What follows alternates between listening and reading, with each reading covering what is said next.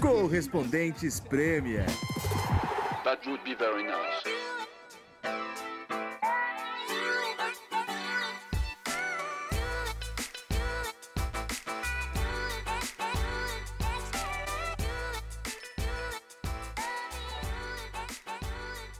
Episódio 74 do Correspondentes Premier, saindo um pouco atrasado nesta terça-feira, porque gravamos na segunda à noite em um pub e aí acordamos com a notícia de que José Mourinho foi demitido do Manchester United. Então, tivemos que dar uma editada no episódio que a gente tinha preparado, mas está valendo. Atualizamos com participação de Mauro César Pereira e Rafael Oliveira da ESPN Brasil. A conversa que tivemos no pub está valendo, foi feita antes da gente saber da demissão de José Mourinho, mas como vocês vão ver, a gente já analisava como o fim da linha para José Mourinho. Estava claro que era questão de tempo, as coisas estavam realmente indo mal demais no Manchester United.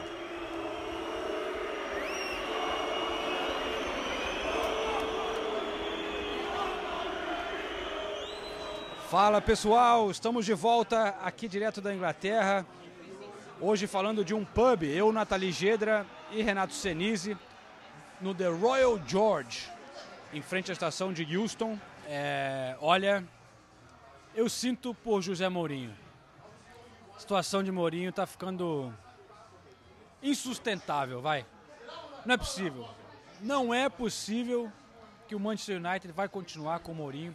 Chegando à janela de transferências, agora em janeiro, Mourinho implorando, quase de joelho, dizendo que quer comprar gente. O clube não, não pode dar dinheiro para ele gastar da maneira que tá. Claro que ele tem a multa gigantesca, mas eu não vejo o Mourinho completando essa temporada, né? Eu, eu pensaria primeiro em manter o Michael Carrick, porque eu, eu já li coisas também aqui na imprensa europeia de que o Zidane, por enquanto, não quer assumir nada. Tanto que foi por isso que esfriaram os rumores em relação ao Zidane, senão ele seria o nome que estaria voltando até agora. Pochettino. Nossa, a cara, a cara do Renato Senis nesse momento. O Pochettino nunca largaria o Tottenham para um time inglês. Não agora. Um time maior? Não, para um time inglês. Ele pode ir. Nem, se, se o Pochettino não quis ir para o Real Madrid, você acha que ele vai querer ir para o Manchester United nessa condição? Voltando ao Mourinho. Tá. Não, 19 pontos a distância entre o Manchester United e o Liverpool hoje, é a maior distância em 46 anos das duas equipes no campeonato inglês. E depois da partida, o Mourinho ele deu uma entrevista para a Sky daqui e ele ficou ofendidíssimo com a pergunta do repórter sobre se os jogadores estão jogando por ele se ele perdeu o grupo. Aí ele, ele falou: É, vocês estão. Você está duvidando do caráter dos jogadores. E, e ele ficou muito ofendido com isso. Mas, sim, a, questão exige. Na verdade, eu acho, que, eu acho que passa um pouco desse ponto de estar jogando pelo treinador ou não. Eu acho que, de uma forma geral, os jogadores estão des desmotivados, eles estão desanimados com, com a falta de perspectivas ali. Parece que o United roda, roda. E tem, tem uma coisa que eu queria chamar a atenção nesse jogo: foram 36 finalizações do Liverpool, 36 contra 6 do United. Na temporada passada, esse mesmo confronto em Enfield foi 0 a 0 o Klopp saiu puto da vida porque só um time jogou. O United foi lá e jogou, fechou total, Park the Bus, defendeu. Só que isso, você podia criticar o Park the Bus, mas o United conseguia se defender. Agora um time que dá 36 oportunidades para o Liverpool no intervalo de um ano, sendo que não tiveram tantas mudanças, não é que a defesa do United foi desmontada. Que, o que, que aconteceu em um ano de tão terrível que o United passou a defender dessa forma? É, é essa para mim é a grande questão da partida. Só para reforçar, o United é a quinta pior defesa da Premier League. Sofreu 29 gols. O United sofreu mais gols que o Bournemouth, que o Huddersfield, que o Watford, que o West Ham, que Brighton, Crystal Palace, Everton, Newcastle, Leicester, Wolverhampton e todos os, os outros grandes. Então, e na boa, já deu, não, não dá, não dá para aguentar mais o Mourinho falar. O Mourinho vai na coletiva. Nós adoramos o Mourinho porque ele é um ótimo personagem e sempre dá boas respostas, que pra gente é bom. Mas o, o Mourinho vai na coletiva e tem a cara de pau de falar que o time deu azar e levou o segundo gol no momento que estava melhor na partida. Falou, ah, o primeiro tempo tudo bem, o Liverpool jogou melhor, mas quando a gente se encontrou no segundo tempo, o jogo estava mais à nossa feição, a gente toma dois gols que a bola desviou na, na defesa, eu acho que isso é azar. Ah, pelo amor de Deus. E aí ele reclamar de desfalque, todos os times têm desfalque nessa época do ano, todos os times têm, e ele continua reclamando de desfalque e continua dando a entender que os jogadores não são bons o suficiente para jogar no Manchester United. Ele tem um ataque com Martial, com Lukaku, é, com Rashford. Isso na mão de um treinador bom, não que o Mourinho não seja bom, mas ele vive uma fase terrível. Mas isso na mão do Guardiola, do Pochettino, isso ia dar jogo. Com Mata no meio campo, Matite, Ander Herrera, que não é um grande craque, mas é um jogador importante. Não dá para falar que o time do Manchester United é ruim. Só o Mourinho tem a coragem de fala, falar isso. Isso tudo, mais umas escolhas erradas do clube também. O Smalling renovou contrato, ganhando bem pra caramba. Quem é o Smalling? Já tava na hora de sair, sabe? Recentemente renovou também com o Luke Shaw, um, salário absurdo pro Luke Shaw. Quem é o Luke Shaw, entendeu? Então tá tudo errado, assim, você não vê perspectiva. É, eu, eu, eu, até acho assim, se o Mourinho saísse hoje, ia demorar umas duas, três temporadas pro United se reencontrar, porque o time foi afundando de uma forma que é assustadora. Você compara hoje o City, eu vou comparar os rivais de Manchester, o City com o United, assim, mas já é uma, uma diferença gigantesca. Não só de postura em campo, mas de filosofia, de futuro, de pensar no futuro. O United parou no tempo, o Mourinho parou no tempo e a perspectiva assim é terrível para o United. Eu acho que é um, é um bom ponto essa coisa do clube, né? E, e o Mourinho na coletiva antes do jogo deu uma declaração até engraçada, dando uma bela cutucada no clube dizendo que não adianta você ter comprar móveis caros quando você precisa consertar a casa primeiro, né? Então ele deixou bem claro o que ele acha, né? Criticando problemas no clube. E a gente, como jornalista, a gente já falou várias vezes nesse podcast, pela nossa pequena entrada que a gente tem de experiência de conviver nos clubes, a gente realmente sente um clube atrasado parado no passado, como o Senise falou, que não tem um projeto organizado como o Liverpool, o Manchester City, mas não tem como tirar a culpa do técnico, que é o Mourinho, que teria, é obrigação dele fazer um trabalho melhor com o elenco que ele tem. Isso não tem dúvida.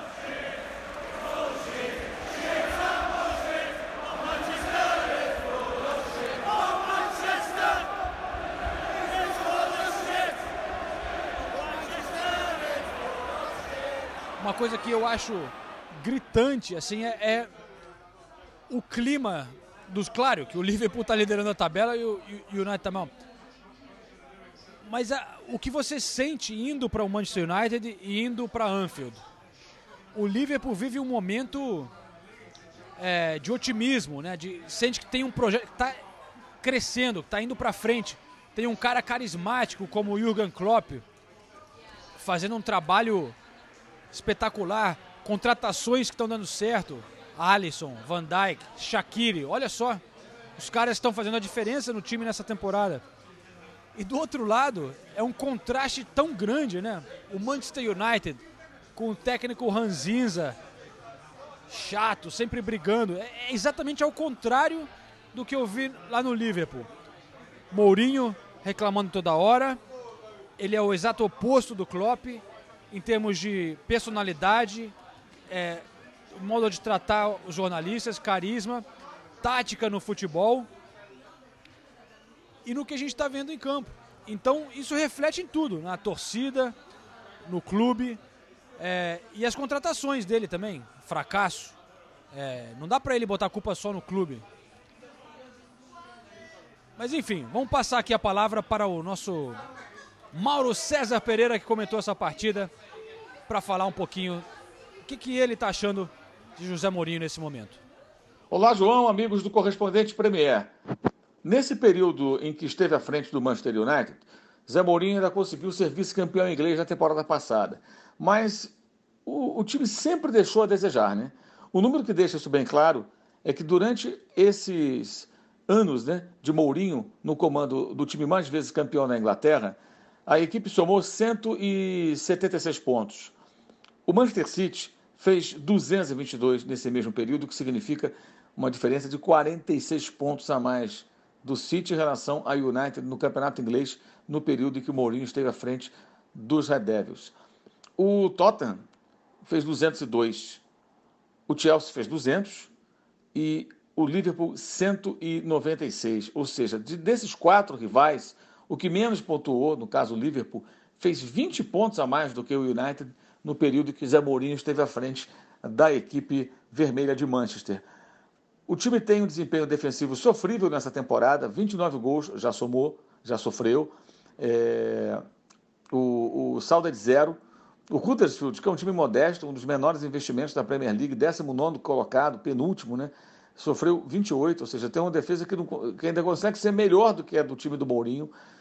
E os fracassos recentes, especialmente a maneira como a equipe perdeu para o City e para o Liverpool, é, tornaram a situação insustentável. Age a tempo a diretoria do clube na tentativa de encontrar um novo treinador, o quero que deve ser aí o interino, né, por algum, algum tempo, por algumas rodadas talvez, mas ainda há tempo de encontrar alguém capaz de recuperar o elenco, transformar esse grupo num time para, quem sabe, conseguir superar em fevereiro o PSG, o Paris Saint-Germain, na Liga dos Campeões. É isso aí. Valeu, João, amigos do, do Correspondente Premier, saudações, um abraço. Grande Mauro César Pereira, figuraça.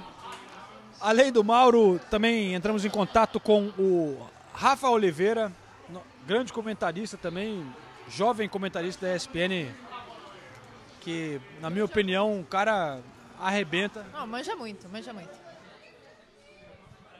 Eu tenho raiva do Rafa.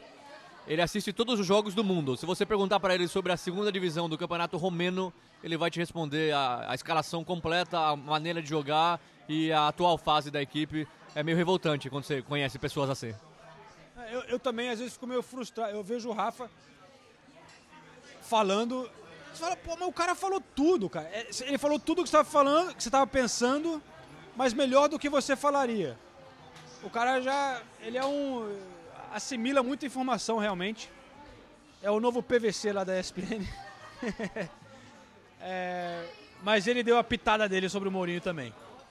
Bom, a queda do Mourinho me surpreende não pela avaliação do trabalho em si, mas por olhar para esse perfil de diretoria e não imaginar que eles fossem tomar esse tipo de atitude agora, no meio de uma temporada. Por pior que ela seja, temporada que acumula vários recordes e marcas muito negativas em décadas do clube, mas não dá para dizer que é injusto, muito pelo contrário, né? O trabalho era insustentável e para mim o último pilar já tinha ruído, porque era aquela ideia de que estrategicamente o Mourinho seria um cara capaz de montar um time sólido defensivamente, capaz de competir em momentos importantes da temporada, mesmo que a regularidade não mostrasse isso. Muito pelo contrário, estava mostrando um futebol ruim na maior parte dos jogos.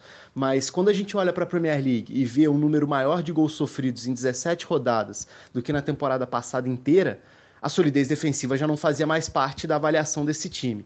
E aí a gente entra em vários outros problemas. O Mourinho sempre foi um treinador que teve uma relação muito intensa com seus elencos. Isso tinha um prazo de validade, você sabia que geralmente na terceira temporada as relações internas já estariam péssimas. Mas geralmente vinha um retorno técnico também. Um time muito arrumado, muito competitivo, chato de bater. Só que no United isso não estava acontecendo. A gente pode até falar positivamente do aproveitamento da temporada passada na Premier League. Foi um aproveitamento que em outras épocas daria título do campeonato inglês. Mas o nível do futebol já não era compatível com o investimento desse elenco. E aí, para mim, entra a maior crítica. O, o Mourinho passou a externar, falar publicamente que o elenco era frágil, que tinha problema aqui e ali, e eu não vejo dessa forma. Eu vejo o United como um dos principais elencos, se não for até numericamente falando, o principal da Inglaterra. A questão é que a gente muda muito a percepção de acordo com o trabalho. Se o time está mal, a gente passa a olhar para os jogadores como peças ruins. Se o time está ajustado e rendendo bem, a gente passa a olhar para jogadores medianos como jogadores muito bons. E aí está a avaliação de um técnico. O problema é que no Manchester United muitos foram contratados por valores altos, jogando bem em outros clubes e já não rendiam nada. Quando a gente olha para um elenco inteiro e vê quase todo mundo rendendo abaixo do que pode, abaixo do que deve, aí a responsabilidade cai no técnico. Então, para mim, era um trabalho insustentável que chegou num nível muito ruim e acabou com uma justa demissão. Valeu, Rafa. Legal ter você aqui no Correspondentes é, Premier. Lembrando que no Chelsea ele caiu também na época do Natal. Eu lembro que eu estava trabalhando, eu tive que sair para trabalhar, acho que foi. Hoje, hoje é aniversário de três anos é hoje? do Mourinho no Chelsea. É hoje. Aí. Hoje é segunda, né? A gente tá gravando o podcast na segunda, então hoje segunda, faz três anos, né? Que o Mourinho foi mandado embora do Chelsea. E só para falar mais uma coisinha do Mourinho, na coletiva, ele falou, a frase dele foi: "Não dá para você tirar qualidade de um jogador que não tem qualidade". E ele disse: "Você olha pro Liverpool, você vê Fabinho, você vê Keita, você vê Mané, Salah, e você vê jogadores fortes fisicamente e com qualidade, com técnica. E eu não tenho tantos jogadores assim à disposição que tenham força física e técnica. Pô, de novo, você olha o Martial, você vai falar que o Martial não tem força física e não tem técnica. Se olha o Matite, que ele que pediu, você vai falar que o Matite não tem força física e não tem técnica. Você olha o Lukaku, você vai falar que, sabe, o, o, o Mourinho parece que ele vai, ele vai tentando enrolar todo mundo, só que ninguém cai mais nisso. Não dá para falar que o problema é da falta de qualidade, não dá. Não dá para falar. Então ele sempre responde meio que jogando a culpa ou na direção ou na qualidade dos jogadores, sendo que o maior culpado é ele. E Quer dizer, não sei se ele é o maior culpado, porque eu acho que a, o maior culpado realmente é a direção que tinha que mandar o Mourinho embora ontem. Foi erro da diretoria de ter renovado no final da temporada passada. Então assume o erro, manda embora e tenta pelo menos chegar na Champions. Começa, tenta começar do zero, é, ajeitar um pouquinho a casa nesse final de temporada e tentar ter uma temporada que vem um pouquinho melhor. Especialmente Mourinho numa época que ele tem técnicos como Sarri, Klopp, Pepe Guardiola, Pochettino, agora até o nosso querido, como é que é, Ralph, como é que é, Nathalie? Hasenhuttel.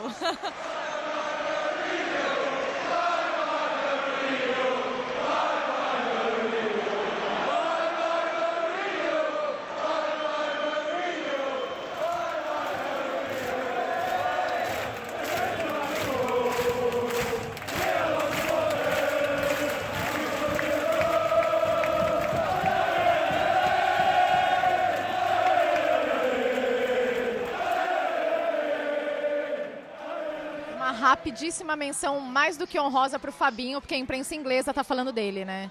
Todo mundo aqui na Inglaterra está falando do Fabinho, pelo passe que ele deu pro, pro Mané, no gol do Mané, que foi lindo mesmo, e pela forma como ele se adaptou à Premier League, ao estilo de jogo do Liverpool. É, demorou para ele pegar é, esse estilo, que é muito difícil realmente, é outro ritmo, é outro pace, é outra intensidade, mas o Fabinho está muito bem e Tite tem que repensar se ele não tem que convocar o Fabinho como volante. Tudo bem, ele tá bem, ele, ele, ele joga bem na lateral direita, mas como volante ele realmente está muito bem no Liverpool. Volante não, volante é Paulinho. O Fabinho nunca vai para a seleção como volante. Ok, ok. É, bom. Paulinho é meu velho amigo aqui do. Fabinho é muito gente boa, cara. Conversei com ele depois da partida. Olá pessoal, mais um jogão aqui na Premier League, o Liverpool mantendo essa invencibilidade. É, estou ao lado de Fabinho, parabéns Fabinho pela vitória. Vocês não perderam ainda nessa temporada. Em algum momento você temia que o Manchester podia voltar, porque quando eles conseguiram um empate, eles começaram a pressionar um pouco. Você sentiu alguma tensão ali? Não, é, no momento que nós levamos o gol de empate, nós ficamos bem bravos mesmo, bem nervosos, porque nós estávamos comandando o jogo, eles tinham criado, acho que só aquela ocasião.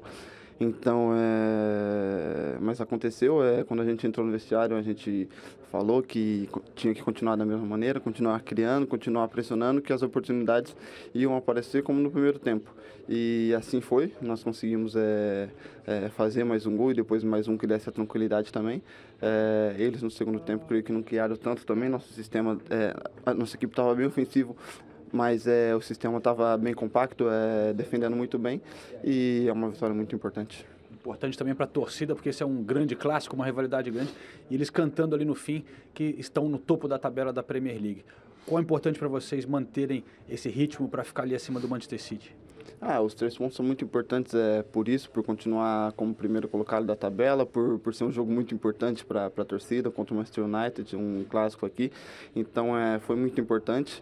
É, nós sabíamos que se nós fôssemos com força total, desse o nosso melhor, é, tinha grande chance de sair com a vitória e foi assim que aconteceu. E você, é, Fabinho, para encerrar, demorou alguns jogos para entrar no time né, do Klopp, ele foi botando você aos poucos, mas agora você está jogando nos jogos principais, você se sente agora que está como titular nessa equipe? Ah, titular eu não sei, é, eu tenho jogado bastante nos últimos jogos, é, tenho aproveitado as oportunidades, estou jogando com confiança, é, me entendendo bem com meus companheiros. É, como eu sempre digo, tô, tô aí, tô à disposição do treinador. É, contra o Napoli jogou outros jogadores e fizeram muito bem. Hoje ele fez algumas trocas e a equipe manteve o mesmo nível, que eu acho que é o mais importante. Então é, isso é muito bom. Tá certo. Muito obrigado, Fabinho. Vai precisar dar uma revezada, porque nesse fim de ano a gente sabe muitos jogos aqui na Premier League, mas no fim dessa rodada é o Liverpool que termina na primeira colocação no topo da Premier League.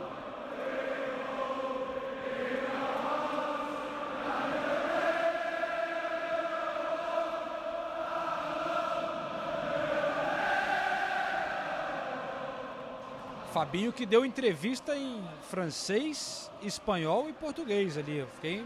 Inglês ele ainda não tá dando, mas já manja três idiomas, já tá bom, né? Tá indo bem o Fabinho.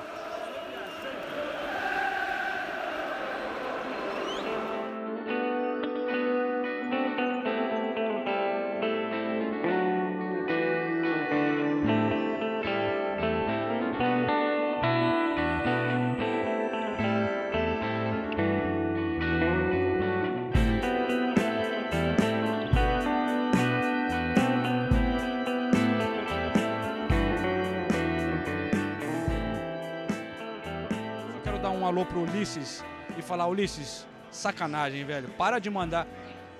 O Ulisses está de férias no Brasil, ele fica mandando fotos do paraíso, enquanto a gente está aqui na Inglaterra, Nathalie passando, por exemplo, o dia mais frio da vida. Não, essa é a época, João, que a gente para de olhar as redes sociais. A gente tem que fazer isso, porque aqui tá anoitecendo cedo, tá frio. Sábado no Etihad, meu Deus do céu! Me perguntaram, foi o pior frio que você passou na sua vida? Eu falei, não foi o pior, o pior foi no Polo Norte, quando eu tava vendo a Aurora Boreal. Mas o, o pior na Inglaterra foi no sábado, cara, porque durante o jogo tava um grau, assim, no, no celular, no termômetro do celular tava lá um grau, e tá, só que a sensação térmica tava muito mais baixa, porque tava garoando, às vezes chovendo um pouco mais forte até, é, ventando pra caramba. Não, juro, sério. É, atrás do gol é muito pior, né? Você sabe. Nossa, foi, juro, foi, foi sobrevivência. No sábado foi. Nossa Senhora. Vamos falar de toda a rodada. O Senise teve no Fulham e West Ham. O belo estádio Craven Cottage que a gente sempre elogia. Eu também estive no Tottenham. A gente também vai falar da queda da invencibilidade do Arsenal. Continua. Sério? Não, mas ninguém tava lá, não precisa falar desse jogo. É, é, eu também não queria falar sobre isso, mas a gente é obrigado a falar, né? Em respeito aos nossos ouvintes. Ok. Começamos pelo Manchester City, então. Nathalie, é, 3 a 1 Gabriel Jesus, dois gols. Um erro feio do Mina, pelo que eu vi, né? Como é que foi para você lá? Com quem que você falou depois?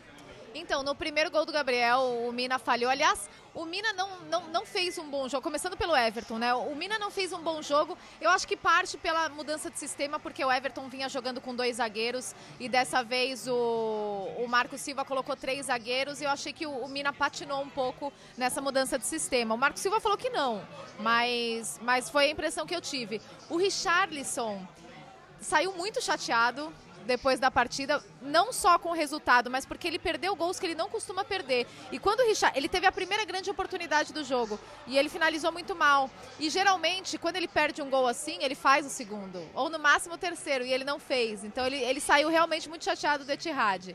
Sobre o Gabriel, é, durante a semana na Champions League contra o Hoffenheim, ele já tinha tido uma, uma excelente atuação. E ele, ele, ele deu uma entrevista para o Fred, do Esporte Interativo, muito legal a entrevista, é, falando que às vezes, e, isso ele falou para a gente também nesse fim de semana, que às vezes a, a, a performance é, não vem com gols, mas é uma boa performance. Mas às vezes é, os números também enganam. Isso a gente falou várias vezes aqui no podcast, né? Como às vezes número, os números do Gabriel Jesus meio que enganavam, porque a performance dele não estava excelente, mas ele foi muito bem. Na verdade, o que mais me chamou a atenção na performance do Gabriel Jesus é a confiança dele, é, era a presença dele é, atacando, sempre muito agressivo em campo, que é o que a gente se acostumou a ver o Gabriel Jesus no Palmeiras e no começo dele aqui na Premier League ele muito mais confiante. E eu vou te dar um exemplo dessa confiança, vou contar uma historinha para o pessoal do, do Correspondentes que eu achei muito legal. Acabou o jogo, a gente foi lá para a salinha do Flash. É, os, acho que os, os, os, nossos ouvintes já estão acostumados, né? Mas a sala do Flash, aquela salinha que a gente faz aquelas entrevistas exclusivas rapidinhas depois do jogo, três perguntinhas. A gente estava lá na sala do Flash, chegou o Gabriel Jesus. E daí ele ia falar comigo, ia falar também com um canal colombiano, que eles, ele fala, né, com, com os canais colombianos. Ele fala em português, eles entendem. Os ouvintes também conhecem bem o Luiz já. É verdade, é verdade. Então ele ia falar com o Luiz e ele também ia falar com a Premier League. E daí, e ele tinha feito a Sky, só que a Sky, como é a emissora que transmite aqui na Inglaterra, eles fizeram em, outro, em outro, outra sala. E aí é, ele chegou junto com o Carlos, nosso grande ouvinte querido. Carlos, um beijo. É, o Carlos chegou junto com ele e o repórter da Premier League foi fazer a pergunta para o Carlos, para o Carlos, porque o Carlos sempre traduz as entrevistas do Gabriel Jesus. O Gabriel virou para o Carlos e falou: Não, não, não, essa eu quero fazer em inglês. E ele foi lá e deu a primeira entrevista dele em inglês na Inglaterra. É sério? É sério. Eu achei muito legal, porque foi uma iniciativa dele. E pra você ver como o que não é a confiança, né? Você vê que o cara tá muito mais confiante em campo. E ele tá muito mais confiante é, fora dele também, porque a gente sabe que não é fácil para um jogador chegar, dar uma entrevista em inglês, uma entrevista que não vai ser editada, tá? Uma entrevista que vai na íntegra. Então eu achei muito legal. E ele falou muito dessa questão da confiança, da família dele e tudo mais. Então, ó, eu conversei com o Gabriel, até quando eu fui fazer ele em português, eu fiz depois, né? Aí o Carlos falou, ó, agora você só vai falar em inglês, você vai ter que falar com a Nathalie em inglês. Aí ele deu uma risadinha. Mas achei muito legal ele ter. E, e, e ele, inclusive, essa entrevista dele, ele deu em inglês também, foi pro Match of the Day, na BBC. É mesmo? Não, tô surpreendido. Desculpa, eu tô até olhando no meu telefone, é porque me mandaram uma pergunta sobre isso hoje e eu queria aproveitar o gancho, que é o Flávio K, pelo Instagram aqui do Correspondente Premier. Ele falou: gostaria que vocês falassem sobre os jogadores brasileiros que jogam na Premier League e que falam inglês, ou quem fala e quem não fala. Por exemplo, ele diz aqui, o Flávio, o Neymar é uma vergonha que vive é, quase como uma estrela e tal e não fala inglês, francês. Não sei se é bem assim com o Neymar também, porque eu acho que ele se esforça até com um pouquinho de inglês, vivendo em outro país. Mas enfim, é, tá valendo a pergunta do nosso amigo Flávio de Naviraí, Mato Grosso do Sul, que está sempre acompanhando a gente. Valeu, Flávio. Então, essa do Gabriel Jesus já é uma resposta para o Flávio, mas eu fiquei surpreendido, porque eu achei que. Eu sei que o clube até pede para fazer aula e tal, mas sempre que eu entrevistei o Gabriel, e perguntei sobre isso, de ter que fazer aula, eu achava que ele estava meio que dando um migué, mas pelo jeito está dando entrevista. How pleased, how happy are you to have scored a couple of Premier League goals again? Okay, I try I say English. My English now is better. It's his first time. My English now is good like uh, Bernardo, but I try.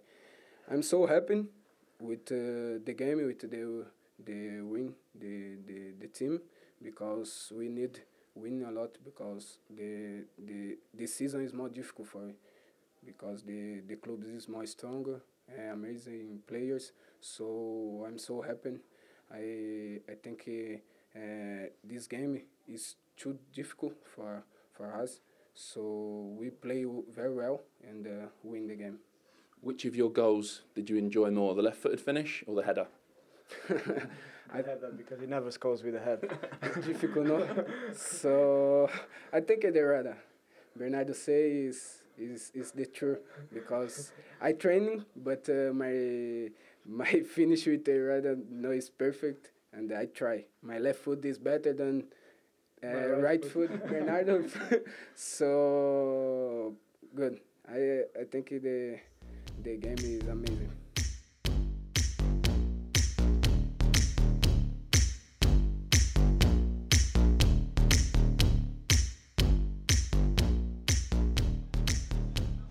Guardiola pede isso para os jogadores. Essa é uma não uma exigência, mas é uma é, o Guardiola pede e, e, enche o saco dos jogadores para eles tentarem falar inglês, porque o Guardiola fala que isso é bom para os jogadores.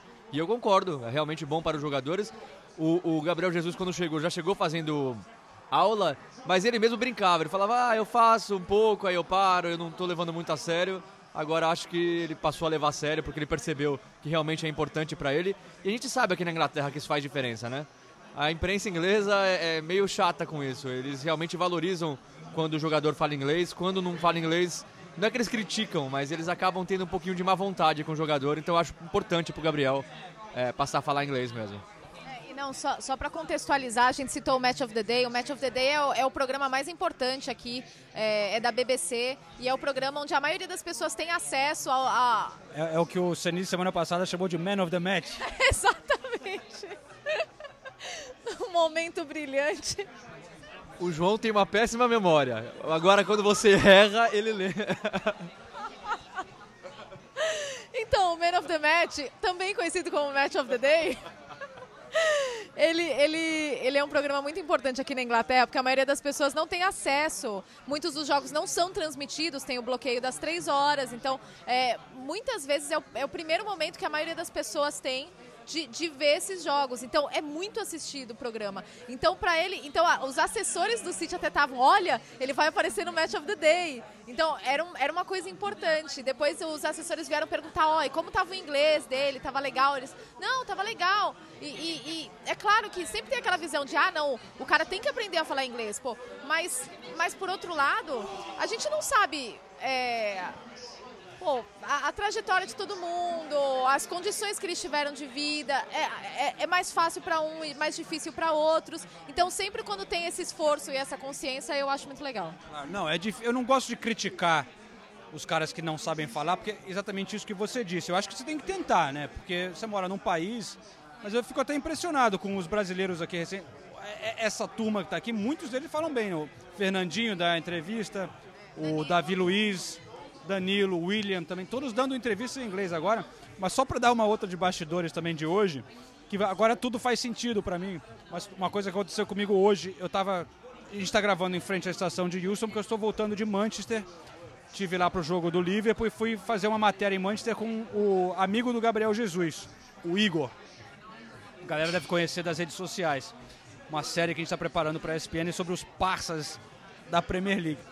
E aí eu gravei na rua, do lado de fora da casa do, do Gabriel. Fui andando com, com o Igor e a gente começou a montar o equipamento ali na rua mesmo.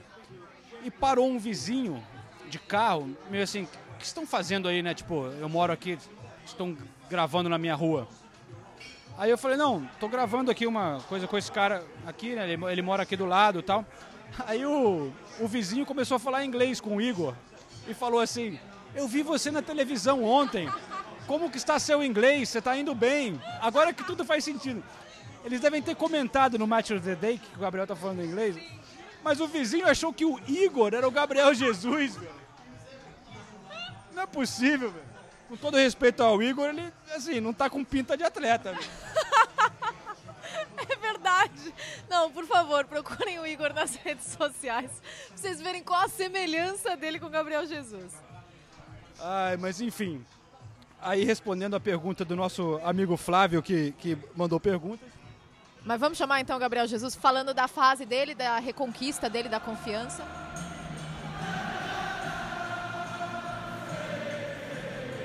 O quanto é importante para você terminar bem esse ano? É, você já tinha jogado muito bem no jogo da Champions durante a semana. Quanto para você é importante terminar um ano como esse, que foi tão difícil para você? O quanto é importante para você terminar bem esse ano? Muito importante. É, como eu disse essa semana, depois do jogo contra o Hoffenheim, eu disse que, que eu joguei, na minha autocrítica, eu joguei muito bem. É, fazia tempo que eu não fazia um jogo igual eu fiz, então fiquei muito feliz. É, como eu disse, é, às vezes você joga bem e não faz gol, é, acontece, mas a equipe ganhando, acredito que, que é o importante e eu fico feliz também. Hoje a equipe ganhou, soube jogar contra um, uma excelente equipe que é a do Everton e pude ser abençoado com os dois gols. É, méritos todos da equipe, claro, sempre. E espero continuar, continuar ajudando, mesmo que for é, com qualquer coisa, não só gols, ajudar jogando, jogando bem. Acho que isso é importante para a gente continuar é, vencendo.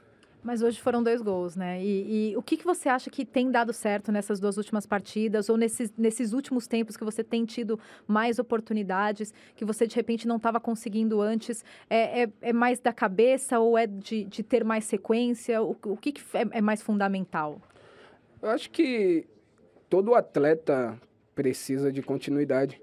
É normal isso, mas eu sempre deixei bem claro e eu sou assim Quando não, não estou jogando, claro que não estou feliz por não jogar, porém eu respeito a decisão do treinador, respeito quem está jogando, por isso que eu vou e treino forte, treino, treino respeitando todos. Porém, acho que é muito difícil, né? Porque você acaba entrando em um jogo, aí outro jogo você não entra, o outro você joga. Para você manter a, a sequência é difícil. Acredito que assim é, foi o ano passado e esse ano está sendo. Nosso grupo é muito forte, muito é, com muita qualidade. Todos vão jogar e, e é sempre bem claro isso desde a temporada passada, com todos é, o, o Pepe rodando, é, colocando um ou outro outro jogo. Porém, como eu disse essa semana, é, minha felicidade voltou, minha família está aqui, estão me ajudando bastante. É, hoje eu tive a felicidade de entrar com meu sobrinho dentro de campo, assim como eu entrei ano passado lá no, na Arena do Palmeiras. É, e eu pude fazer dois gols para ele e hoje mais uma vez eu fiz dois gols para ele. No encuentro las palabras para empezar y se me pasa la hora. Más difícil de encontrar que una mujer que no le guste Madonna. Ahora soy positivo, no más canciones lloronas. Echa a llorar la chascona, tomando chela la nona, con la cabeza en la luna. Pensando en tu persona en una luna desnuda. Gabriel Jesus, é, você falou com o Richarlison ou não? Falei, falei com o Richarlison também. Tava moadinho, né? Estranho ver o Richarlison assim, ele é sempre tão alto astral, sempre brincando com todo mundo, mas tava, tava tristinho, tá, tá bem chateado com a performance dele. Mas é um cara ele não gosta de perder mesmo. Ele fica, ele, ele sempre, né? Ele fica com essa, em campo ele entrega de tudo. Né? É, eu queria falar, não só depois do jogo, mas mesmo em campo. É impressionante como ele fica incomodado quando ele tá perdendo. Você vê ele brigando, ele discutindo com o zagueiro adversário. Eu acho legal isso. É um cara que realmente tem a vontade de vencer o tempo todo. Eu acho que isso é muito importante para um jogador de futebol. Né? Richarlison, primeiro queria saber de você, pessoalmente, é, se você sai um pouco frustrado, porque você teve é, oportunidades durante, durante a partida para deixar o seu gol. Imagino que seja especialmente frustrante quando você está enfrentando uma equipe grande como o City, né? Sim, sim. É, tivemos a oportunidade ali de sair na frente do, do placar com, com a bola que eu tive nos pés ali. E infelizmente não, não consegui fazer o gol e acabamos tomando lá, lá atrás. E mas a equipe se comportou bem. É, acho que jogar aqui dentro é muito difícil e sabemos da, da dificuldade que é jogar aqui. Então acho que, que foi um bom jogo para a gente também. E vamos consertar os erros. Acho que, que levamos o, dois gols ali de cabeça que o adversário nem precisou subir para cabecear. Então precisamos consertar. Uhum. E, e, por último, é, o que, que você acha dessa briga pela sexta posição? Porque o Everton começou muito bem, né, a Premier League, mas ao que tudo indica, quem também vai brigar com o Everton por essa sexta posição é o Manchester United. Não é nada fácil brigar com o Manchester United por nada, né? Ah, vamos brigar até o final, né? É, nossa equipe acredita aí nessa sexta vaga aí e vamos brigar. É, o time tá, tá bem, tá, tá focado e vamos pro próximo jogo, que eu acho que é o Tottenham, então dentro da nossa casa e espero conquistar os três pontos lá dentro de casa. Bom, eu vou ser chato agora sobre o Manchester City. Lá vem. Eu não acho tão legal assistir o Manchester City, apesar de um belíssimo futebol, apesar do Guardiola ser um gênio. É... Eu falei outro dia, ah, quase fica sem graça quando eles ficam ganhando. Eu não sei porquê. Falta, para mim, alguma coisa de personalidade nesse time, sem querer criticar os Fernandinho, Gabriel, a galera. Sei lá, mas talvez seja uma coisa meio geral no futebol, de ter personagens assim. Eu acho que o Guardiola gosta de montar um time tipo de bons meninos. Tanto que ele não gostava do Ibra, ele. Sei lá. É tudo muito. Muito bonzinho. Não sei que, que você acha? Ah. você sabe que eu vou defender, né? Por isso que eu tô te perguntando. Eu gosto, porque eu acho tudo. Eu acho legal ver o quanto tudo é ensaiado, quanto tudo é orquestrado, quanto tudo é treinado. É, eu gosto disso, eu gosto de ver isso, eu gosto de ver que é um time realmente que, que coloca em prática tudo que eles treinam, que você vê as jogadas, as, as movimentações, a forma como os jogadores é, se deslocam em campo, como eles se olham, tudo isso eu acho muito interessante quando eu assisto Manchester City. Quando você fala de quando eles começam a ganhar, ganhar, ganhar, fica chato, eu, aí eu entendo porque é a circunstância do campeonato. Todo mundo quer um campeonato disputado que, que vá até o fim. Eu também quero. Gostando do Manchester City, eu também quero que esse ano a gente vá até o fim do campeonato. A gente, nós todos que gostamos da Premier League, não a gente Manchester City. Mas, mas eu gosto de assistir o City por conta disso. Eu acho interessante ver essa, tudo isso que eles a, a, proposta deles, acho legal. Eu acho que depende, eu que sou chato, mas ano passado eu falava, pô, eu quero ver o City, os caras estão voando, estão arrebentando. Mas esse ano eu falo, ah, não sei, não, não, tem o mesmo apelo para mim, não sei. É, é, é, difícil falar, porque o Guardiola realmente é um gênio, não tem como tirar todo o mérito que o Guardiola já construiu na carreira, por onde ele passa ele é vencedor ele implanta a filosofia de jogo dele em qualquer lugar, já ficou provado. Implantou na, no Barcelona, implantou no Bayern de Munique, agora implantou no Manchester City e todo mundo falava que a Premier League era o campeonato mais difícil para fazer isso. Ele conseguiu fazer, mas eu tô um pouquinho com o João. Eu acho que às vezes fica meio sem graça assim. É, parece que todo mundo é igual em campo. Não, não jogando, mas é igual de personalidade. Não tem um cara gritando, não tem uma discussão, não tem uma crise. Fica aquela coisa meio blasé assim. É, de novo, não, não, tem como negar o sucesso do Guardiola e tudo que ele faz. Ele é, sem dúvida, o melhor treinador do mundo hoje. Mas eu também, eu prefiro ver o Liverpool jogar, por exemplo, que é um time mais, mais sei lá, emotivo, que você vê erros acontecendo. O, o parece que é tudo muito perfeitinho. E no futebol a gente procura um pouquinho também de, de, de, como você falou, personagens, vilões, heróis.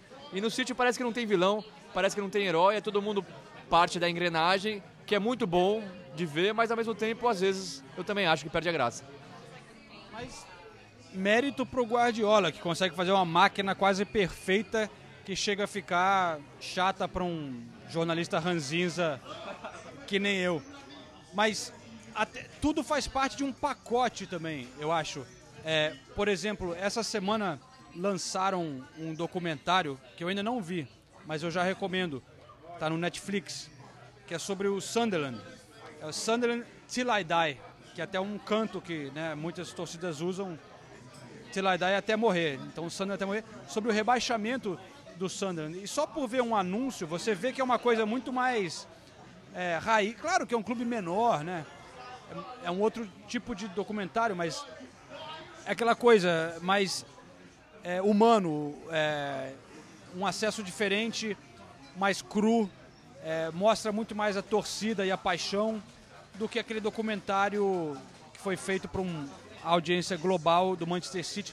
Eu acho que todo esse pacote assim do Manchester City me faz ter esse tipo de, de, de sentimento. Mas, Nathalie, queria te fazer uma pergunta. Só, só uma coisa, já que a gente está falando de documentários, tem também o documentário do Bob Robson no Netflix também. É um baita documentário, um, um, grande treinador aqui na Inglaterra, com passagem pelo Barcelona também. É um documentário muito bom, é, é outra indicação nossa aqui. É, eu ouvi falar que isso é muito legal. O Bobby Robson, grande figura, foi o cara que meio que lançou o Ronaldo, né, cara? Ele estava no, no PSV na época que o Ronaldo foi para a Holanda e depois levou ele para o Barcelona. Ronaldo Fenômeno. Mas voltando ao Manchester City Guardiola, só para encher o saco um pouquinho mais da Nathalie, antes da gente mudar de assunto. Nathalie, você não precisa entrar em detalhes, mas eu quero uma pequena concessão aqui. Olha tem, a cilada. Tem coisas que a gente já falou do Guardiola em outros episódios e você discordou. Agora, você não precisa falar, entrar em Se quiser, pode até resposta sim ou não. Você viu alguma coisa do Guardiola. Você é muito traíra. Olha, essa foi traíra, hein? Essa foi. Você viu alguma coisa do Guardiola nos bastidores recentemente que fez você mudar de opinião um pouquinho sobre a imagem que você tinha dele? Não, me fez ficar um pouco chateada. Eu vi ele se estressar com. Ai, o João, puta merda. Eu vi, eu vi ele se estressar. Porque o Guardiola, quem viu All or Nothing, vê que ele tem aquelas conversas com os jogadores depois do jogo. Ele junta o elenco inteiro e ele passa a opinião dele, né, sobre sobre o jogo e tudo. E daí ele gosta de fazer isso imediatamente depois da partida. Quando o jogador passa para dar entrevista antes dele fazer isso, aí o Guardiola fica muito irritado. E, e foi isso que aconteceu. Ele, ele apareceu lá nessa área do flash, que eu acabei de falar, e ele ficou muito irritado. Ok, podemos passar em diante. Você não conseguiu tirar o que queria dela. É, foi, foi, foi bem mais que isso, mas sigamos. Mas eu não, não preciso mais. Já é uma pequena concessão de que o Guardiola. O que eu quero, o que eu sempre quis dizer. O Guardiola passa uma imagem que é, eu já vi muitas provas de que não é exatamente isso que a gente vê. E eu acho importante falar isso um pouco, às vezes, de vez em quando.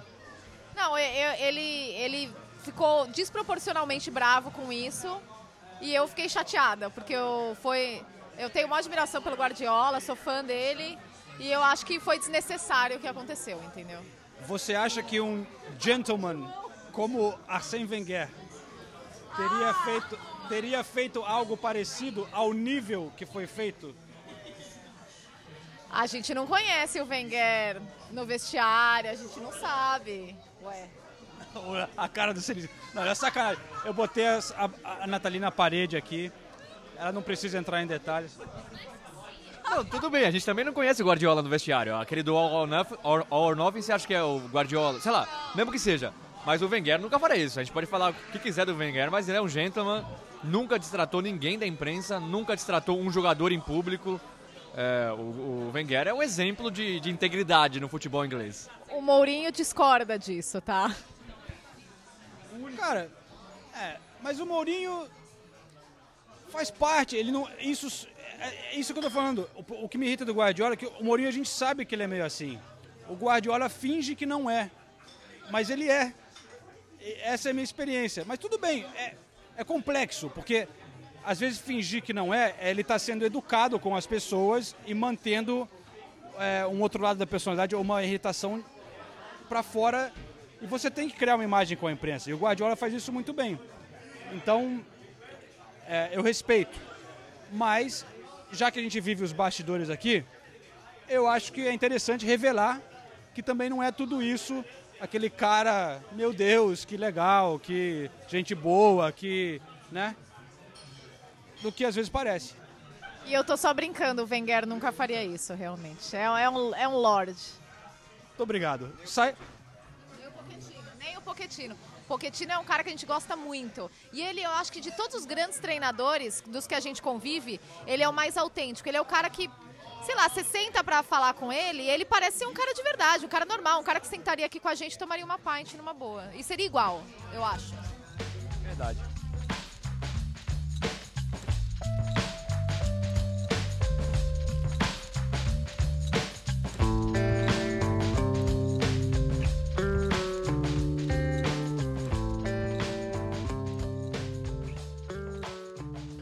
Que a gente está falando de treinadores, é, eu vou aproveitar para falar da derrota do Arsenal. Pelo ponto de vista da vitória do Southampton. Não, é, é notícia. Southampton ganhou do Arsenal 3 a 2 é, O time vinha muito mal, demitiu o Mark Hughes. O Arsenal perdeu a invencibilidade de 22 jogos. É, mas foi a estreia do técnico Ralph Hazelton. Eu não sei pronunciar esse nome. Você sabe pronunciar? Eu acho que é Hasenhuttel. Eu acho. Hasenhuttel. Ah, ok. Como, como que você diria? Vai ser difícil falar esse nome, né? É Ralph, vamos falar de Ralph. É que nem o Kepa, o goleiro do Chelsea. Vai ser sempre Kepa, porque o sobrenome também é meio complicado. O Arsenal tem uns, alguns desses caras também. Sócrates. Mas enfim, chegou esse novo técnico no Southampton, impressionante. O cara é o primeiro técnico austríaco na Premier League, ganhou a primeira partida dele. É, ele tem um apelido de Klopp dos Alpes, parece. E é um cara que passou pela Bundesliga, foi ex-jogador como o Klopp, tem exatamente a mesma idade do Klopp. É alto como o Klopp também, ele tem 1,91m, o Klopp tem 1,93m. joga um estilo, eu, parece aquele de fazer aquele pressing, né, de pressionar, é, muita pressão, como o Klopp é famoso por fazer. Os jogadores do Southampton, até na entrevista depois do jogo, falando que estava todo mundo com cãibra, porque eles não estavam acostumados a, a, a jogar assim.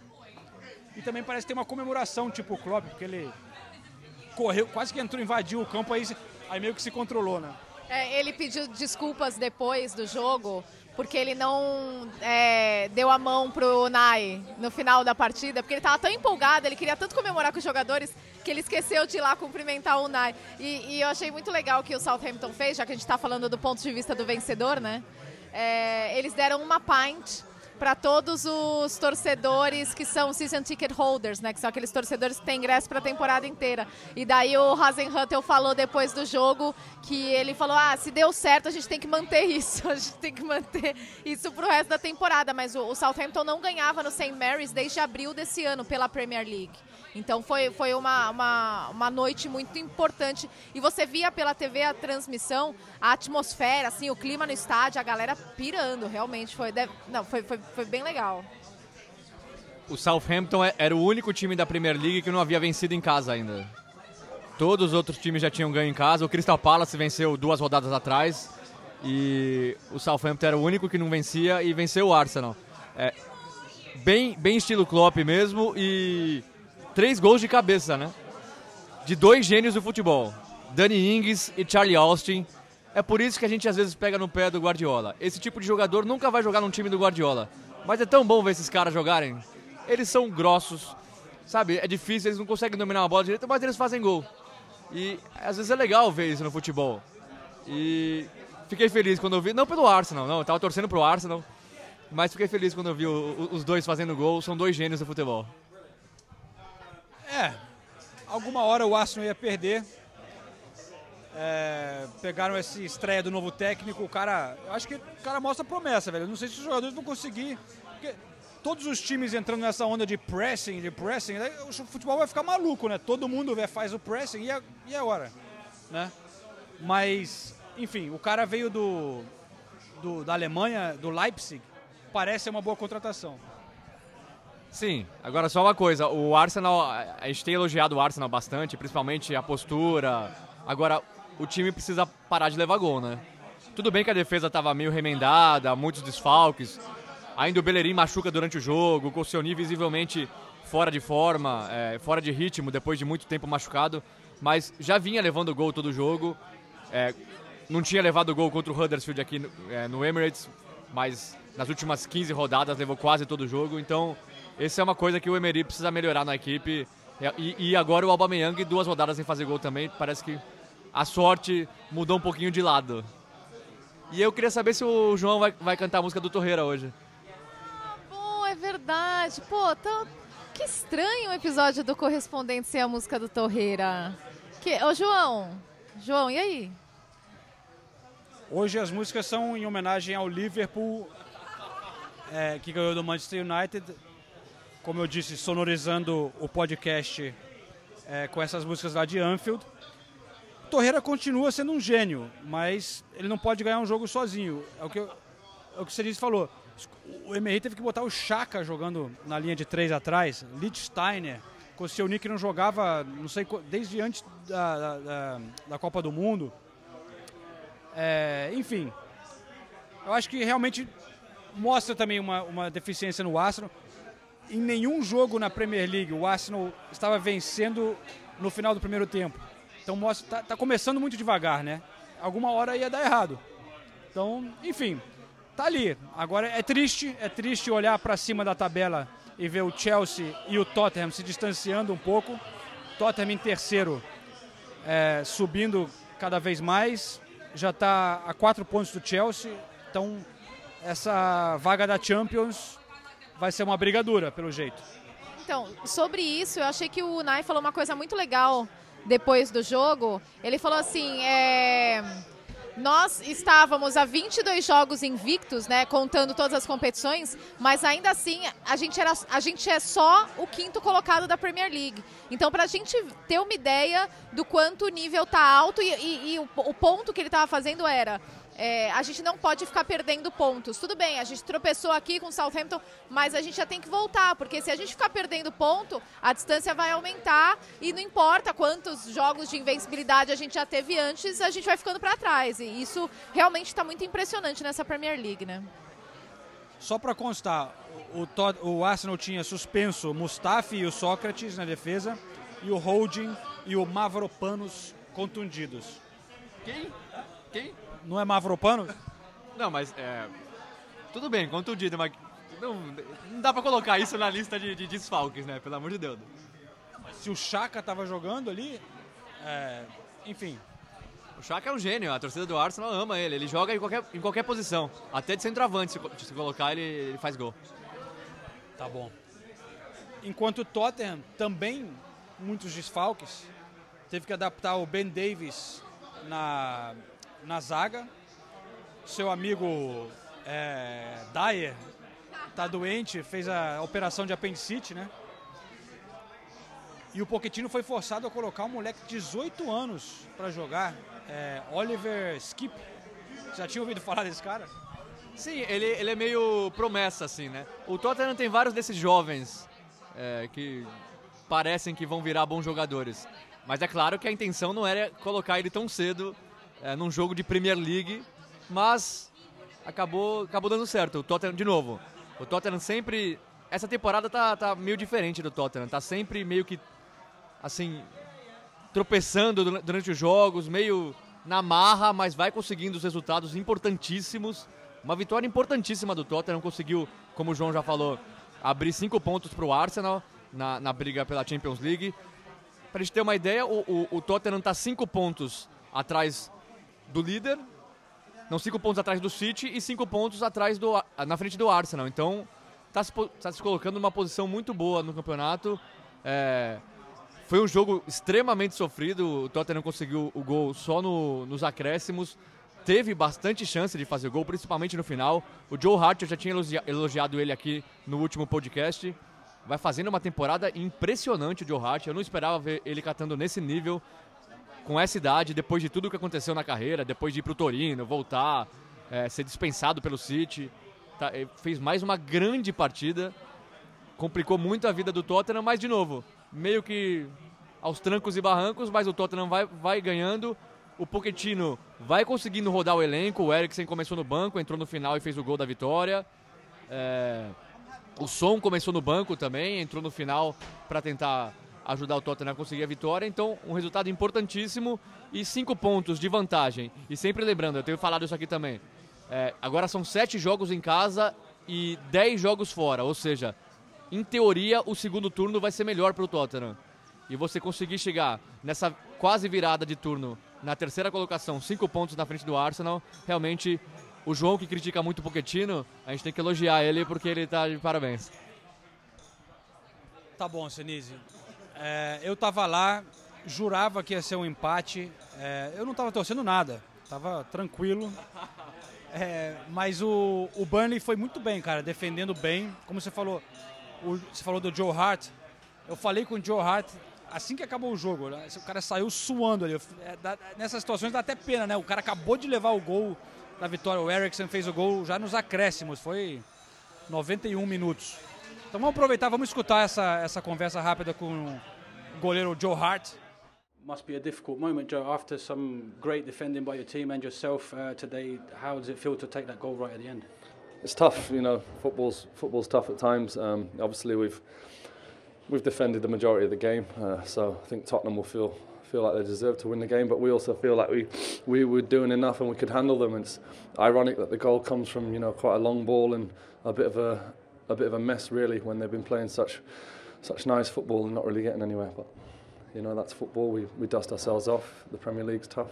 And for you, how does it feel at Burnley coming to the end of the year? Seems like you're having a, a good time there. I mean, not the best season for the club, but you, you seem to be playing well. Yeah, I feel good. Um, you know, I just I feel I feel supported here. I feel settled, um, and that's that's key for me. You know, I'm always going to make saves. Um, I've been in this league for a long time. I've played at the top for a long time, and I want to keep enjoying that. E só mais uma coisinha para falar do Pochettino. É, chegou a 100 vitórias na Premier League. É o primeiro técnico da história do Tottenham que chega a 100 vitórias na Premier League. e ele co- conquistou essas 100 vitórias em 169 jogos. É o, é o terceiro técnico na história da Premier League, juntando todos os times, que chega à marca de 100 vitórias com menos partidas disputadas. É, num time como o Tottenham, que nunca ganhou a Premier League, que sabe não ganha um título importante há quase 50 anos, é, isso é um feito que merece ser ressaltado. Isso significa que você vai cornetar menos o Pochettino? Nunca cornetei e nunca cornetarei.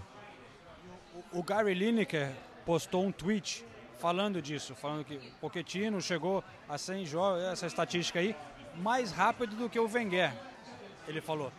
Mas aí, o, e o Lineker foi jogador do Tottenham. Tudo bem, mas aí a galera foi rápida em lembrar que quantos títulos o Wenger tinha nessa época, né? Não, mas eu, eu até entendo o Gary Lineker, porque a comparação é muito boa, na minha opinião, porque o, o Wenger começou muito bem no Arsenal. E você vê o Pochettino superar um técnico que começou muito bem é, em um time como o Arsenal, e um, um técnico tão vencedor, principalmente no começo da passagem pelo Arsenal, é realmente impressionante. O Pochettino, o Pochettino ter, chegar mais rápido do que o Wenger nessa estatística, é, com 100 vitórias, eu acho um dado bem, bem interessante, porque o Wenger foi muito vitorioso no começo de, de carreira no, no Arsenal. Quando vocês ganharem alguma coisa, a gente conversa de novo, tá bom? Final do ano, então. Só para fechar essa parte do, do Tottenham, quando o Tottenham classificou para a Champions League na semana passada, nossa, foi aqui na Inglaterra parecia um- uma conquista da Champions League. Os caras acharam melhor jogo do- da história. É, meu Deus, foi lá para Barcelona, conquistou a vaga na Champions. Eu achei quase um papelão, velho. Alguém tá chateado porque tá na Europa League. Não quero citar nomes, tá? Só justificar. O Tottenham teve muita sorte, velho. O, não, o- a Inter empatar com o PSV, o Tottenham teve que depender disso. Olha a situação. E aí, deu essa sorte. Conseguiu que o PSV, que já estava fora, conseguisse um empate contra a Inter de Milão. Ainda bem que eu tô entre o, o Senise e o João nesse momento, porque o Senise tá até meio vermelho de, de raiva. V- va- vamos contextualizar. Eu vou, vou tentar ser breve.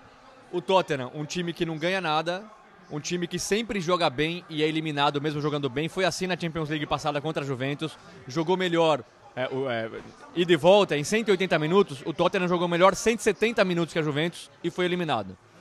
Nessa temporada, perdeu a primeira partida para Inter de Milão no estilo Tottenham, ganhando o jogo inteiro, toma virada nos minutos finais. Joga em Wembley contra o Barcelona, até que jogou bem, tinha um monte de desfalque, tomou 4 a 2 do Barcelona. Tudo bem, resultado normal. Contra o PSV na Holanda, ganhando nos últimos minutos, toma um empate. Aí, contra o PSV em Wembley, perdendo no último minuto, consegue a virada. Contra a Inter de Milão, jogando bem, pressionando, faltando 5 minutos, consegue o gol da vitória.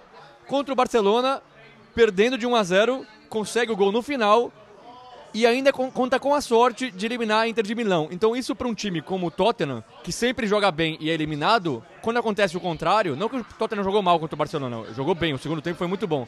Mas quando conta com a sorte e consegue uma eliminação que ninguém acreditava mais, isso para o Tottenham é gigantesco. Depois da terceira rodada, nem da terceira rodada, depois da segunda, a gente estava em Wembley, a gente entrevistou os jogadores, o Tottenham começou perdendo duas partidas, as duas primeiras rodadas, a gente já falando com os jogadores com aquele clima de, bom, tá eliminado.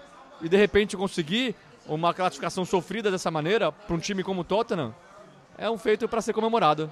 É, é, e que venha a, a- a Liga Europa para o Arsenal. Isso fala tudo. É, é a atitude de time pequeno, comemorando essas pequenas coisas. É, ah, isso para o Tottenham é. É, eu só tô. Parabéns! Não, foi legal. Fiquei feliz pro Lucas fazer o gol. Mas o que eu tô falando é que a, a reação aqui na Inglaterra eu achei desproporcional. Conseguiu por pouquíssimo ali, esbarrando, passou, conseguiu classificar. E os caras estão falando como se o Tottenham fosse uma coisa, fosse uma coisa genial. Mas time com torcida. Vai até amanhã, Nico. Time com torcida grande é assim, quando ganha, vira manchete. Só se fala nisso na Inglaterra, entendeu? O Arsenal ninguém lembrava. Aliás, como hoje foi toda essa mobilização por causa do sorteio da Champions. Aliás, Tottenham e Borussia Dortmund, que confronto que vai ser, vai ser muito legal. Liverpool e Bayern de Munique vai ser muito legal também. E do Arsenal, ninguém fala. Pati Borisov, jogaço! Clássico na Europa League, minha gente. Mas para encerrar o assunto Tottenham, vamos. Não, não, não. Mas de mim não. Vamos só escutar o Lucas, porque eu conversei com ele depois do jogo. É, e ele falou um pouco também desse ano dele de 2018, que foi o ano que ele chegou no Tottenham. Parece que ele está aqui já há um tempão, mas ele chegou em janeiro aqui no Tottenham, na janela de inverno, e está prestes a completar um ano por aqui. Fala um pouquinho de como é que foi esse ano para você, né? Ano que você chegou no Tottenham depois de um 2017 um pouco mais complicado no Paris Saint-Germain. Você passou por muita coisa, talvez simbolizado pelo aquele gol que você fez no finalzinho, dando a classificação é, contra o Barcelona essa semana. É, um ano, imagino que deve trazer felicidade para você. É verdade, um ano de muitas emoções, é, emoções diferentes. Quando eu cheguei, é, saindo de uma situação complicada do PSG e os primeiros seis meses aqui praticamente de adaptação, conhecendo o novo, o novo elenco, a nova filosofia de trabalho, a nova vida aqui né, em Londres. E essa temporada começou muito bem, acho que um, fazer um balanço, um balanço muito positivo, individualmente falando e coletivamente também, né? O time classificado na Champions League e ali nas primeiras colocações da Premier. Então, eu acho que um balanço muito positivo, muito feliz por estar vivendo este momento aqui, jogando, ajudando a equipe, marcando gols. É uma nova etapa da minha vida que está sendo uma experiência fantástica e eu procuro aproveitar cada, cada dia. Tá até dançando no metrô hoje em dia? Aqui a gente anda muito de metrô e relembrando né, os tempos que, que, que eu pegava metrô quando eu era criança, quando eu ia treinar. E aqui é muito bom, então dá para usar o tempo todo e porque de carro tem muito trânsito. Então no metrô a gente faz umas brincadeiras ali às vezes, que é, que é importante também. Muito obrigado, Lucas. Para quem não viu, confira nas redes sociais. O Lucas andou dançando aí no metrô outro dia. É o desafio do Nordeste, né? É isso aí. Nathalie, você viu o desafio nordestino do Lucas dançando no metrô de Londres? Não, nossa, eu tô me sentindo mal agora por isso. Eu, tenho, eu tenho que dar Foi um, legal. Eu tenho que dar um Google então, né? Eu te mostro daqui a pouco. Tá bom, obrigada. Posso dar uma estatística legal de Premier League? Tá, que também envolve o Tottenham. Tá vendo a briga pela artilharia esse ano tá, tá muito boa, né? Porque ninguém tá disparando. Então o Aubameyang tá com 10 gols junto com o Salah. Aí, é, logo atrás tem o Harry Kane com 9 e tem o Sterling com 9. Em que mundo a gente imaginaria que o Sterling estaria brigando pela artilharia da Premier League? Olha só como são as coisas. Ele tem, inclusive, mais gol, tudo bem, que ele estava machucado, mas o Agüero tá com 8. Ninguém duvida que o Agüero vai passar. Mas o Agüero tá com 8, o Richarlison com 8, o Hazard com 8 também, porque fez gol né, nesse fim de semana. E Glenn Murray com 8, assim como Callum Wilson. Então a, a briga tá boa, né? Para mim o Glenn Murray vai acabar, outro gênio do futebol, 35 anos, mais de 100 gols é, pelo, pelo Brighton, então é um gênio, torço por ele. E o Hazard é o jogador da Premier League que mais participa de gols, é, oito gols você falou e nove assistências, ele é o líder nesse quesito. São 17 participações diretas em gols, então o Hazard fazendo uma grande temporada. Ele não é só o jogador da Premier League, ele é o jogador das cinco principais ligas da Europa com maior participação em, em gols até aqui, né? Então, isso porque ele estava sem fazer gol há um tempo, né, o, o Hazard. É que ele começou muito bem. E isso porque ele se machucou também em algumas rodadas. É, e de novo, é, é bom lembrar isso. Na, na, na, na, janela de transferência, todo mundo dava como certa a ida para o Real Madrid. Ele deu algumas declarações é, dando todos os indícios de que queria sair.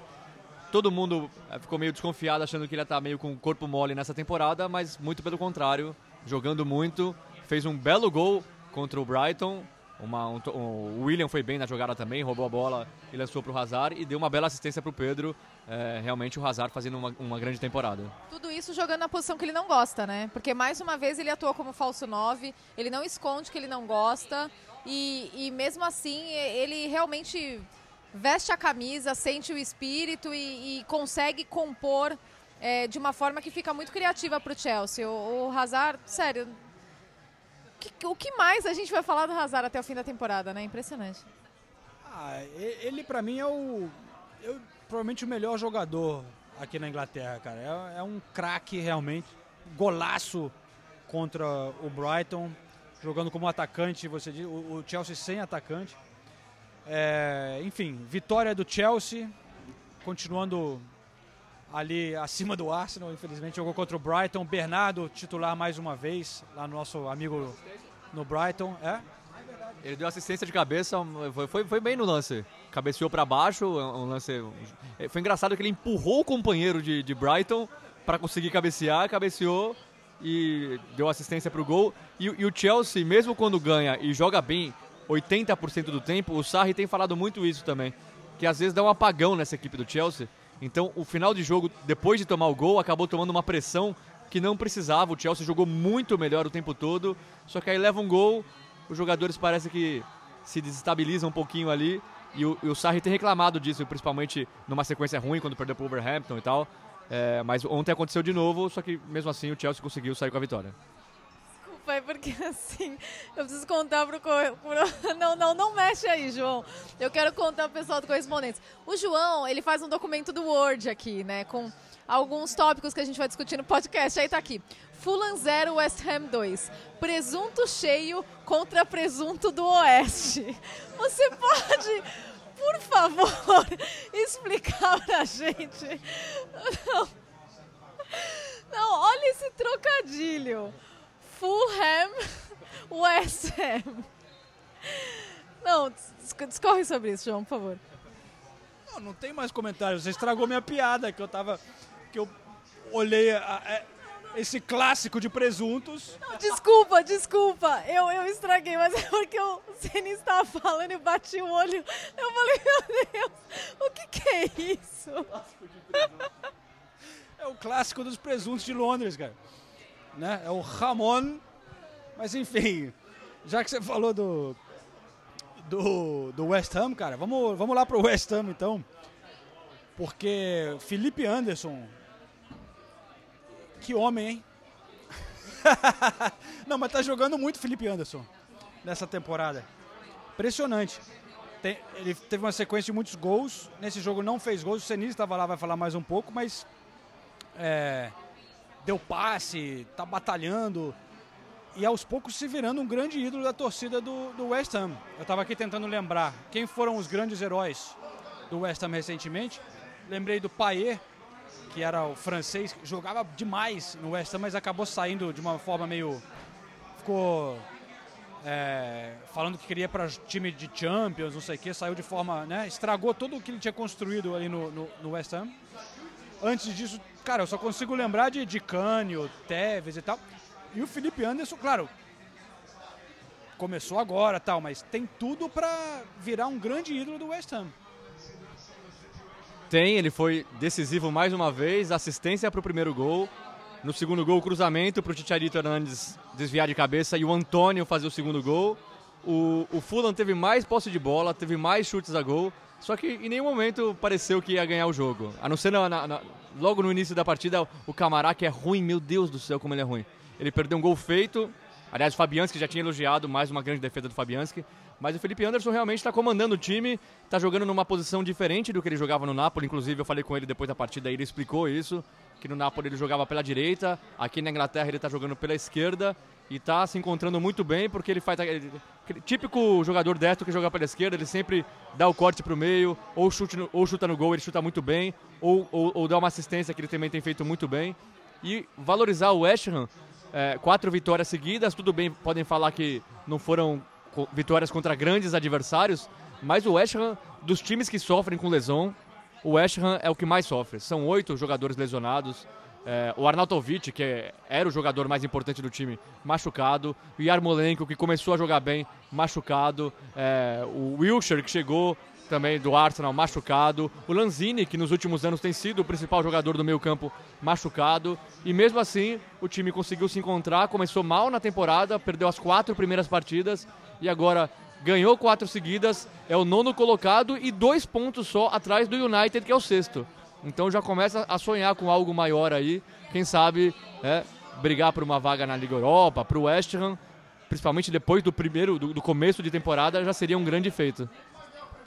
Eu não botava nenhuma fé no Manuel Pellegrini quando foi contratado, mas aí mostra quem sou eu. Então acho melhor eu ir pegar mais um half pint aqui no bar enquanto a gente escuta o Felipe Anderson conversando com o Senise e também um trechinho da entrevista que eu fiz com ele durante a semana é, num hospital de crianças aqui no, no leste de Londres? Sabemos que é, o começo foi, foi difícil, não era como todos esperávamos, mas continuamos trabalhando, acreditamos no, no trabalho e pensamos jogo a jogo, porque não podemos já pensar lá em cima e, e se perder em, em algumas partidas. Então, de, de jogo em jogo, a gente vai somando pontos e demonstrando que a gente tem qualidade para para estar tá ali na, no topo da tabela também. Você tem jogado a maior parte do jogo mais aberto pela esquerda, é uma, uma posição nova, como é, como é que você está vendo esse posicionamento seu? Não, é uma posição nova, né? na Itália eu sempre joguei pela direita, e, mas com certeza jogar ali dá um, uma amplitude maior quando a gente usa a perna, a perna boa. Então, estou feliz de estar tá redescobrindo muitas coisas, muitas jogadas que, que não, não tinha oportunidade de fazer pelo outro lado. E desse lado a gente tem, tem mais opções e, e espero dar continuidade nesse trabalho. Você tendo essa boa sequência na Premier League começa a chamar atenção, todo mundo no Brasil assiste também. Você começa a, a pensar um pouco tipo na seleção brasileira, por exemplo? Não, sim, a seleção brasileira eu sempre pensei, creio que logo mais vai, vai chegar a oportunidade se continuar trabalhando assim. É, tenho que pensar em melhorar cada vez mais e quando chegar lá poder poder fazer também a diferença, poder ajudar, poder estar tá, tá disponível e somando. Então creio que se continuar assim logo mais terei a oportunidade, sim.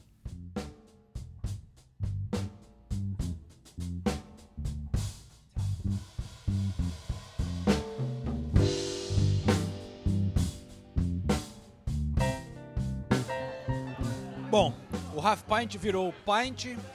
O jogo Derby de East Midlands já está quase acabando, quer dizer que esse podcast está ficando longo. Já falamos do Manchester City, já falamos do clássico dos presuntos, já falamos do Chelsea, da derrota do Arsenal. Rápido destaque para é, Crystal Palace, que venceu pela primeira vez na vida, eu acho, sem o Zaha. sem o Zaha em campo. E para o nosso querido Newcastle, do Rafa Benítez, uma vitória importante. Benítez que ganhou o, prêmio de técnico do mês, que na verdade é pelo, pelo mês de novembro, que ele venceu todos os três jogos. Depois, dia 1 de dezembro, levou 3 a 0 do West Ham em casa. Não teve um dezembro tão bom, mas venceu de novo, né, Sinise? Tá, tá somando pontos importantíssimos na briga contra o rebaixamento. Tá conseguindo se distanciar um pouquinho isso lá no final vai fazer uma diferença. E já que você falou do prêmio, né, do Benítez é, de, de, de, melhor treinador, eu preciso falar, é, é, informação, é jornalismo. O prêmio de gol mais bonito do mês foi do um rapaz chamado Son, um golzinho feio que ele fez contra o Chelsea em Wembley. Então a, a gente precisa falar, é jornalismo. Não sei porque você está revoltado, João. Golaço. Contra o Chelsea eu comemorei. É, mas no episódio passado a Nathalie tinha sugerido que a gente votasse no gol mais bonito, a gente acabou não votando. Na verdade eu não votei, era meio migué porque eu não tinha visto todos, então eu não podia falar. Mas depois eu assisti o do Felipe Anderson, achei muito bonito, velho. O do, da rodada antes dessa, né? É, o terceiro gol do West Ham. Golaço do Felipe Anderson, um chute bonito mesmo. Mas o, esse do som que venceu o gol do mês não é o que a gente estava falando da semana passada é o gol contra o Chelsea. Esse que a gente estava falando era contra, sei lá, Southampton. Foi, Southampton, né? É, que ele fez um gol bonito também. Mas eu vou votar no Felipe Anderson. Vai. Uma semana de atraso. Eu voto no Torreira. voto no Torreira também. Aê! Pera aí. Torreira! Oh, Torreira! Oh, I'm Sunderland till I die. I'm Sunderland till I die. Sei lá. Galera, estamos chegando ao fim do episódio mais longo da história do Correspondentes Premier. Semana que vem, terça-feira, dia 25, Natal, hein? Mas quem conhece o podcast sabe que o podcast não para. Então, teremos episódio na semana que vem mas já desejamos aqui de Londres um Feliz Natal para todos. Obrigado por acompanhar mais um ano do Correspondente Premier. Nathalie comendo uma torta bonita, um pie de é, o que? Steak and ale? É, steak and, steak and red wine com uma couve, uns legumes e um purê, tá bom. Típico é, de pub dessa época do ano. Vocês devem ter notado que a Nathalie ficou mais quietinha nos últimos 20 minutos. Foi por causa disso, tá? Ela preferiu comer a falar no podcast. Mas, é, repito o que o João falou. Muito obrigado pela companhia. Muito obrigado pela audiência durante o ano inteiro. Pelas mensagens que a gente recebe no Twitter, no Instagram, são sempre muito legais. O pessoal realmente acompanha. É, tira sarro de mim, tira sarro do João, tira sarro da Nathalie, tira sarro do chinelinho do Ulisses. Então, valeu pela companhia. Um bom Natal para todo mundo e um feliz ano novo para todo mundo. Feliz Natal, gente. Obrigada, viu? Não pode falar de boca cheia, já. É, não, eu tenho que falar meio rápido. Valeu, galera. Abraço para todos, menos por Ulisses.